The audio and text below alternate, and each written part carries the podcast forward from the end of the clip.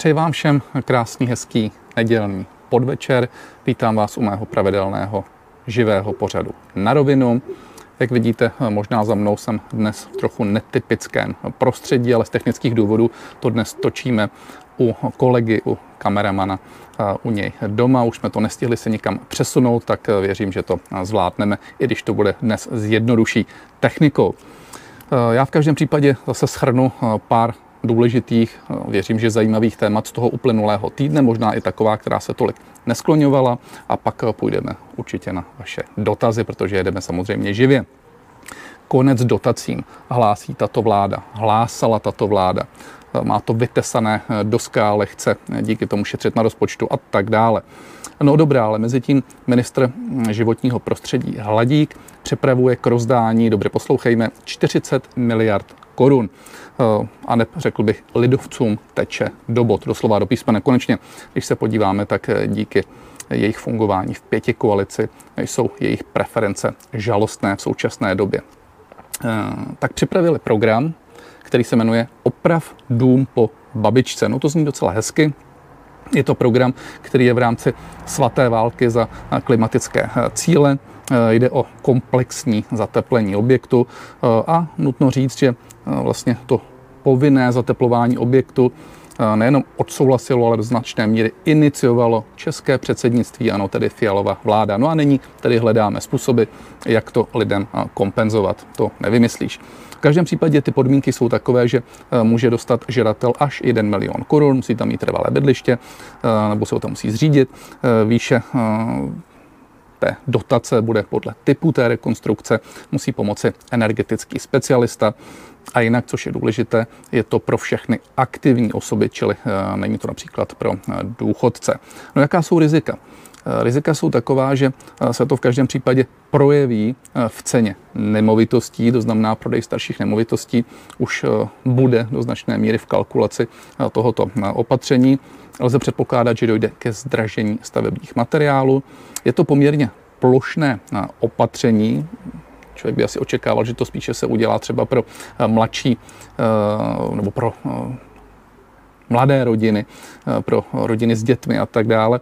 Eh, nicméně eh, lze předpokládat, že tuhle tu chvíli to eh, bude tak, že ti bohatší si zrekonstruují své domy, možná dokonce i některé rekreační, kam mezi tím si udělají, nebo někdo z rodiny svoji trvalou, trvalou adresu. No v každém případě je to proinflační, protože rozhodně nelze očekávat, že toto bude mít nějaký protiinflační efekt a Lze rovněž očekávat, že starší v tuto chvíli tedy budou, aby dosáhli na nějakou podporu, převádět nemovitosti eh, na mladé. Proto jsme to nazvali eh, jinak, nikoliv opravdu po babičce, ale babi, babi naval eh, dům. Takže řekl bych, že ti, co mají nemovitosti, vydělají, ti, co je nemají, ti mají smůlu.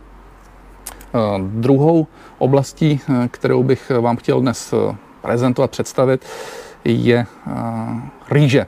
Možná jste to zaregistrovali, možná ne, ale pokud máte rádi rýži, tak eh, vězte, že není vyloučené, že v nejbližší době půjde její cena nahoru. Proč? Protože v Indii zakázali export bílé eh, rýže s výjimkou tady basmaty. Eh, důvod je takový, že monzunové deště poškodily nebo způsobil velké škody na úrodě a vzrostly malobchodní ceny v Indii, což je pro ně velmi citlivá záležitost. Jinak možná zajímavá informace. Eh, rýže základní potravinou pro eh, skoro 3 miliardy eh, lidí na světě, zejména tedy v Ázii a v Africe a právě z Indie podíl Indie na rýži je 40%. Takže to rozhodně není informace, která by se jen tak mohla přejít mávnutím ruky a je to popravdě většinou další hrozba růstu ceny potravin po určitých problémech s obilninami, což jste určitě zaregistrovali eh, v důsledku války na Ukrajině. Jelikož Rusko a Ukrajina jsou skutečně takzvané obilnice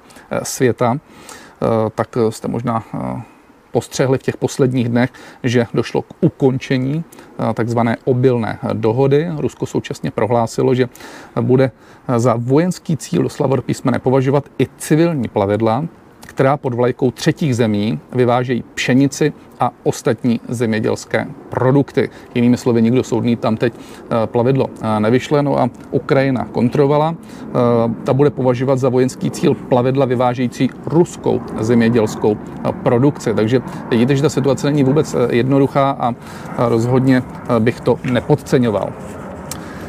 Další téma, které je třeba otevřít, je situace v Německu. Řekl bych, že přichází varovný výstřel z Německa. Německo, jak všichni víme, je motor Evropy, je to jedna z nejprůmyslovějších zemí eh, na světě a v každém případě klíčový partner pro Českou republiku. Třetina exportu eh, našich vývozců směřuje právě do Německa, eh, přibližně třetina zase veškerého importu směřuje z Německa k nám. Německo je největším investorem České republice, okolo 5000 společností, které logicky zaměstnávají a vytváří zde eh, solidní hrubý domácí produkt. Eh, jsou velmi důležitý i v cestovním ruchu pro nás a tak dále. Eh, zjednodušeně řečeno, nastane problém v Německu, v určité době se spožděním několika měsíců nastává ten problém i v České republice. No a po takzvané technické recesi v prvním čtvrtletí se ta situace ani nyní nevyvíjí v Německu dobře. Zpomaluje tam poptávka, slábne docela zásadním způsobem zpracovatelský průmysl, což je skutečně pilíř německé ekonomiky. Eh, co se týká HDP, tak v tomto roce by eh, měl eh, být pokles o 0,1% a v příštím roce, nebo dokonce 0,3%, zde mám poznamenáno. A v příštím roce by měl být relativně malý růst, někde okolo 1%. A rovněž nedobrá zpráva je taková, že oslabuje podnikatelský sentiment. Německá asociace pro malé a střední podniky, kterou velmi dobře znám, protože jsem 20 eh, let šéfoval Českou asociaci malých a středních podniků a velmi jsme s nimi spolupracovali, eh, tak udělala průzkum, ze kterého eh, vyplývá to, že, dobře poslouchejme, více jak čtvrtina německých malých a středních firm, což je skutečně fundament německé ekonomiky, chce ukončit podnikání. Je to přesně 26% Důvod? Vysoké daně, velká byrokracie a nedostatek kvalifikované, zejména technické pracovní síly. A já jenom tvrdím, že to je velká hrozba pro eh, Českou republiku. A není radno si s tím zahrávat a podceňovat to. Proč? Protože a ty jedna je tady, tady ten vliv Německa jakožto obchodního partnera, jakožto investora eh, významného, eh, tak jedno, jednoznačně pokud bude pokles v Německu, bude, bude pokles i u nás. A druhá hrozba, nebo minimálně varovný výstřel jsem to nazval, je taková, že eh, i naše vláda by eh, měla eh, začít měla zapřemýšlet nad tím, co se odehrává v Německu a nad kroky, které připravuje zde. Protože jestliže německé firmy tvrdí, že mají vysoké daně, tak co dělá naše vláda? Zvyšuje daně. Ano, naše vláda chce krizi řešit tím, že bude zvyšovat daně. A to nikoliv jenom daně sem tam něco zvyšuje, je docela plošným způsobem a to bohužel se dotýká zejména těch menších a středních firm, mimo jiné pro živnostníky. Eh, je to docela zásadním způsobem zvýšení eh, odvodu eh, toho minimálního sociálního pojištění, které vzroste přibližně o 21 tisíc korun v průměru na každého živnostníka ročně. To není rozhodně, rozhodně málo. Žene firmy do šedé ekonomiky, čímž samozřejmě znesnadňuje fungování těch firm, říkáme poctivých, vzpomeňme si na EET a tak dále. No a za další zcela rezignovala na jakoukoliv podporu technických oborů, profesního vzdělávání a tak dále. E, to bylo něco, co bylo pro nás velmi citlivé a důležité. My jsme zahájili celou řadu programů v této oblasti.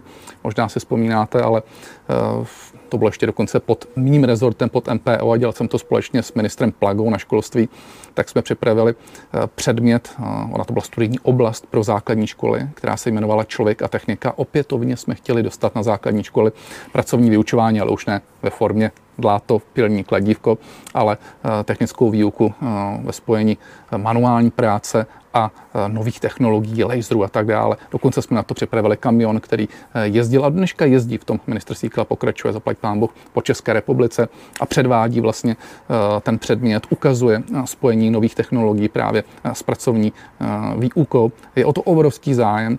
Připravili jsme na to pilotní projekt, rozjelo se to na 60 školách je to kompletně napsáno, akorát se to musí zařadit do osnov a musí se to dotáhnout a tato vláda s tím nedělá už vůbec nic. Já jsem přesvědčen, že toto je jedna z věcí, která tomu může pomoci vzbudit zájem o technické vzdělávání, o třeba profesní obory. Pak jsme měli rozpracováno duální vzdělávání. Spolupracoval jsem na to s Německou hospodářskou obchodní komorou nebo s německou komorou, která je tady u nás. A v, bylo to opět propracováno tak, že už se jeli pilotní projekty v některých krajích. Zase spí to. Je to zapojení podnikatelů, krajů a státu do toho, čemu se právě říká duální vzdělávání, to znamená vzdělání s participací konkrétních firm. No a v šuplíku definitivně skončila i naše strategie Česká republika země pro budoucnost založená na nových technologiích, založená na umělé inteligenci, založená na vodíku, založená na podpoře výzkumu vědy, založená na uh, skutečně uh, funkční, aktivní, uh, v aktivní zavádění digitalizace, založená na patentech a podpoře patentování, založená na podpoře startupu spin-offu po vzoru Spojených států, Izraele a tak dále. Prostě komplexní strategie, která měla vytvářet vyšší přednou hodnotu. Tak to všechno je v šuplíku. No když už jsme u těch nových technologií, tak eh, téměř pravidelně vám vždy v neděli dávám nějakou aktuální zprávu, co nového v oblasti umělé inteligence, tak pod předsednictvím Velké Británie se umělá inteligence dostal na pořad rovněž Rady bezpečnosti OSN. Vůbec poprvé je to do značné míry symbolické od Velké Británie, protože v Britové chtějí Eh, být lídrem světovým v oblasti umělé inteligence. Z mého pohledu mají nakročeno úplně nejlépe v celé eh, Evropy a eh, v každém případě to začínají skloňovat jako velké bezpečnostní globální téma. To, že umělá inteligence má obří ekonomický potenciál, o tom víme v oblasti zdravotnictví, v oblasti průmyslu, v oblasti obchodu samozřejmě, v oblasti vzdělávání, v oblasti dopravy je jasné, ale současně je i velkou hrozbou. A to například eh, v právě v oblasti bezpečnosti. Na jednu stranu velkou výzvou, na druhou stranu velkou hrozbou, protože je to pochopitelně zneužitelné. Eh, takže eh, Velká Británie sama navrhuje doslova do písmene takzvanou zodpovědnou regulaci a to otevřela právě na tom valném, respektive na té radě bezpečnosti OSN. K tomu poměrně známý expert na umělou inteligenci Jan Romport uh, uvedl docela zajímavé tvrzení. Bez umělé inteligence to prostě nepůjde, ale bude to tak mocná technologie, že ji musíme z hlediska řízení rizik postavit na úroveň jaderné energie a biotechnologií. O to se lze určitě podepsat a o to více mě mrzí, štve, uh, jaký je přístup naší vlády k umělé inteligenci. Uh, my jsme do ní dali obrovské úsilí, Vytvořili jsme strategii umělé inteligence, která byla pod tou naší strategií Česká republika země pro budoucnost. Ehm, jezdili jsme po světě, představovali jsme naše vývojáře, představovali jsme eh, naše firmy, představovali jsme naše univerzity, vědce eh, a eh, toto všechno je pryč. V současné době je podporovaných více jak 100 výzkumných projektů, myslím tím podporovaných vládou, státem. Ani jeden z těch projektů není v oblasti umělé inteligence. Ztrácíme a to je obrovská škoda. No když už jsme u těch nových trendů, tak eh, jedna zajímavá věc o homeworking. Ono se to hodně často skloňuje v těch posledních letech. Jsou no, někteří, kteří jsou fatálními zastánci, pak jsou zase ti, kteří jsou odpůrci. Já jsem v tomhle uh, spíše odpůrcem, ne úplně tedy fanatickým. Uznávám, že v některých oblastech se to dá využít docela, docela efektivně, ale já sám jsem 30 let podnikal uh, v rámci společnosti Syndat, kterou jsem spoluvlastnil, byl jsem tam majoritním vlastníkem, dokonce uh, jsme za posledních 20 let vlastnili uh, skoro 70 společností, zaměstnávali jsme tisíce lidí a rozhodně se nemyslím, že ulevování si od práce on working je něco, co nás posune někam dále. Ono to ulevování totiž má několik úrovní. Začíná to tím, že pracujete doma za stolem, pak pokračujete doma v ložnici, pak pokračujete na zahradě, pak si vezmete počítač někam na výlet a nakonec skončíte u zálib a u toho takzvaně pracujete. Protože data ze Spojených států aktuální k homeworkingu ukazují mimo jiné to, že práce z domova způsobila velký rozmach. Víte čeho? Golfu. Ano, myslím tím sportovní disciplíny, nebo spíše rekreační disciplíny. Eh, vyšlo jim z toho, že eh, lidé hrají více ve všedních dnech, po té, co se eh, zvýšila práce z domova, hrají více ve všedních dnech golf a to o 143%. Narostl například trávení času na golfu ve středu a dokonce o 278% ve středu v 16 hodin, tedy odpoledne, kdy mají být ještě v práci nebo minimálně teda na tom homeworkingu. Tak tolik jenom s trochu nadhledu. No a poslední, co vám zde vždycky zmiňuji v neděli, je živáč na víkend. Vždycky se snažím vybrat nějaký který by mohl ten daný týden zaujmout, třeba který je s něčím spojen. Nějak jsem chtěl propojit tu rýži z té Indie a nějakou písničku, tak jsem chvíli přemýšlel a nakonec jsem tam dal Dal jsem tam Kašmír od Led Zeppelin a trošku nadsázky jsem do Eh, sociálních sítí nebo sociální sítě uvedl, že eh, nepochybně zdražení rýže nám eh, pan premiér Fiala v nějaké blízké tiskové konference přišije, že to jde za námi, tak s předstihem dávám právě Led Zeppelin a Kašmír, aby si lidé uvědomili, že je to způsobeno nikoliv námi, ale, ale Indy. Samozřejmě bylo to s velkou nadsázkou, nicméně se to docela chytlo. Lidé o tom začali diskutovat na sítích. Někteří mi považovali za úplného blázna, jiní se tomu smáli, ale účel byl dosažen, protože eh, písnička, a o to nám jde samozřejmě, se poslouchala a eh, dokonce eh, za ten více jak rok, co pouštím písničky vždycky v pátek, jakožto živáči na víkend, se umístila zřejmě, zatím to máme tak v rychlosti projete, mezi top třemi, to znamená nejvíce lidí si ji poslechlo právě tuto písničku, nebo respektive na třetím místě. Možná vás bude zajímat, co vlastně jste poslouchali nejvíc za ten rok.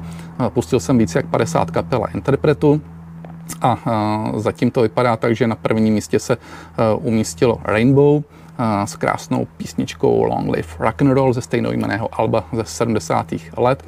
A poté kapela, což mě překvapilo, ale jsem tomu hrozně rád, kapela Yes s písničkou Changes, a to je z toho známého stříbrného alba, které vyšlo i u nás v 80. letech 90125 5, no a nyní se tam uh, zařazuje i Led Zeppelin a Kašmír. Uh, když říkám uh, slušné zhlednutí, tak je to kolem 50 tisíc poslechu. No a proč jsem ještě dal ten Kašmír, nejenom tedy z toho důvodu, že se to váže k Indii, ale Kašmír je písnička, kterou mám hrozně rád, možná nejraději od Led Zeppelin, je z roku 1975, je salba Physical Graffiti a já jsem tam dal písničku, která byla odehrána na tom úžasném koncertě v roce 2007 Celebration Day. Možná jste to viděli, kdy po dlouhé době Led Zeppelin zahráli, 16 tuším, 16 to bylo písniček, něco úžasného, strašný nářez a skvělá atmosféra. Určitě si vzpomínáte, že tam Led Zeppelin zahráli v klasické sestavě, čili Robert Plant, Jimmy Page, Joel Paul Jones a samozřejmě mimo místo eh, Johna eh, Bonhema, eh, bubeníka, který, který zemřel, tak nastoupil jeho syn Jason Bonham. Skvělý zážitek.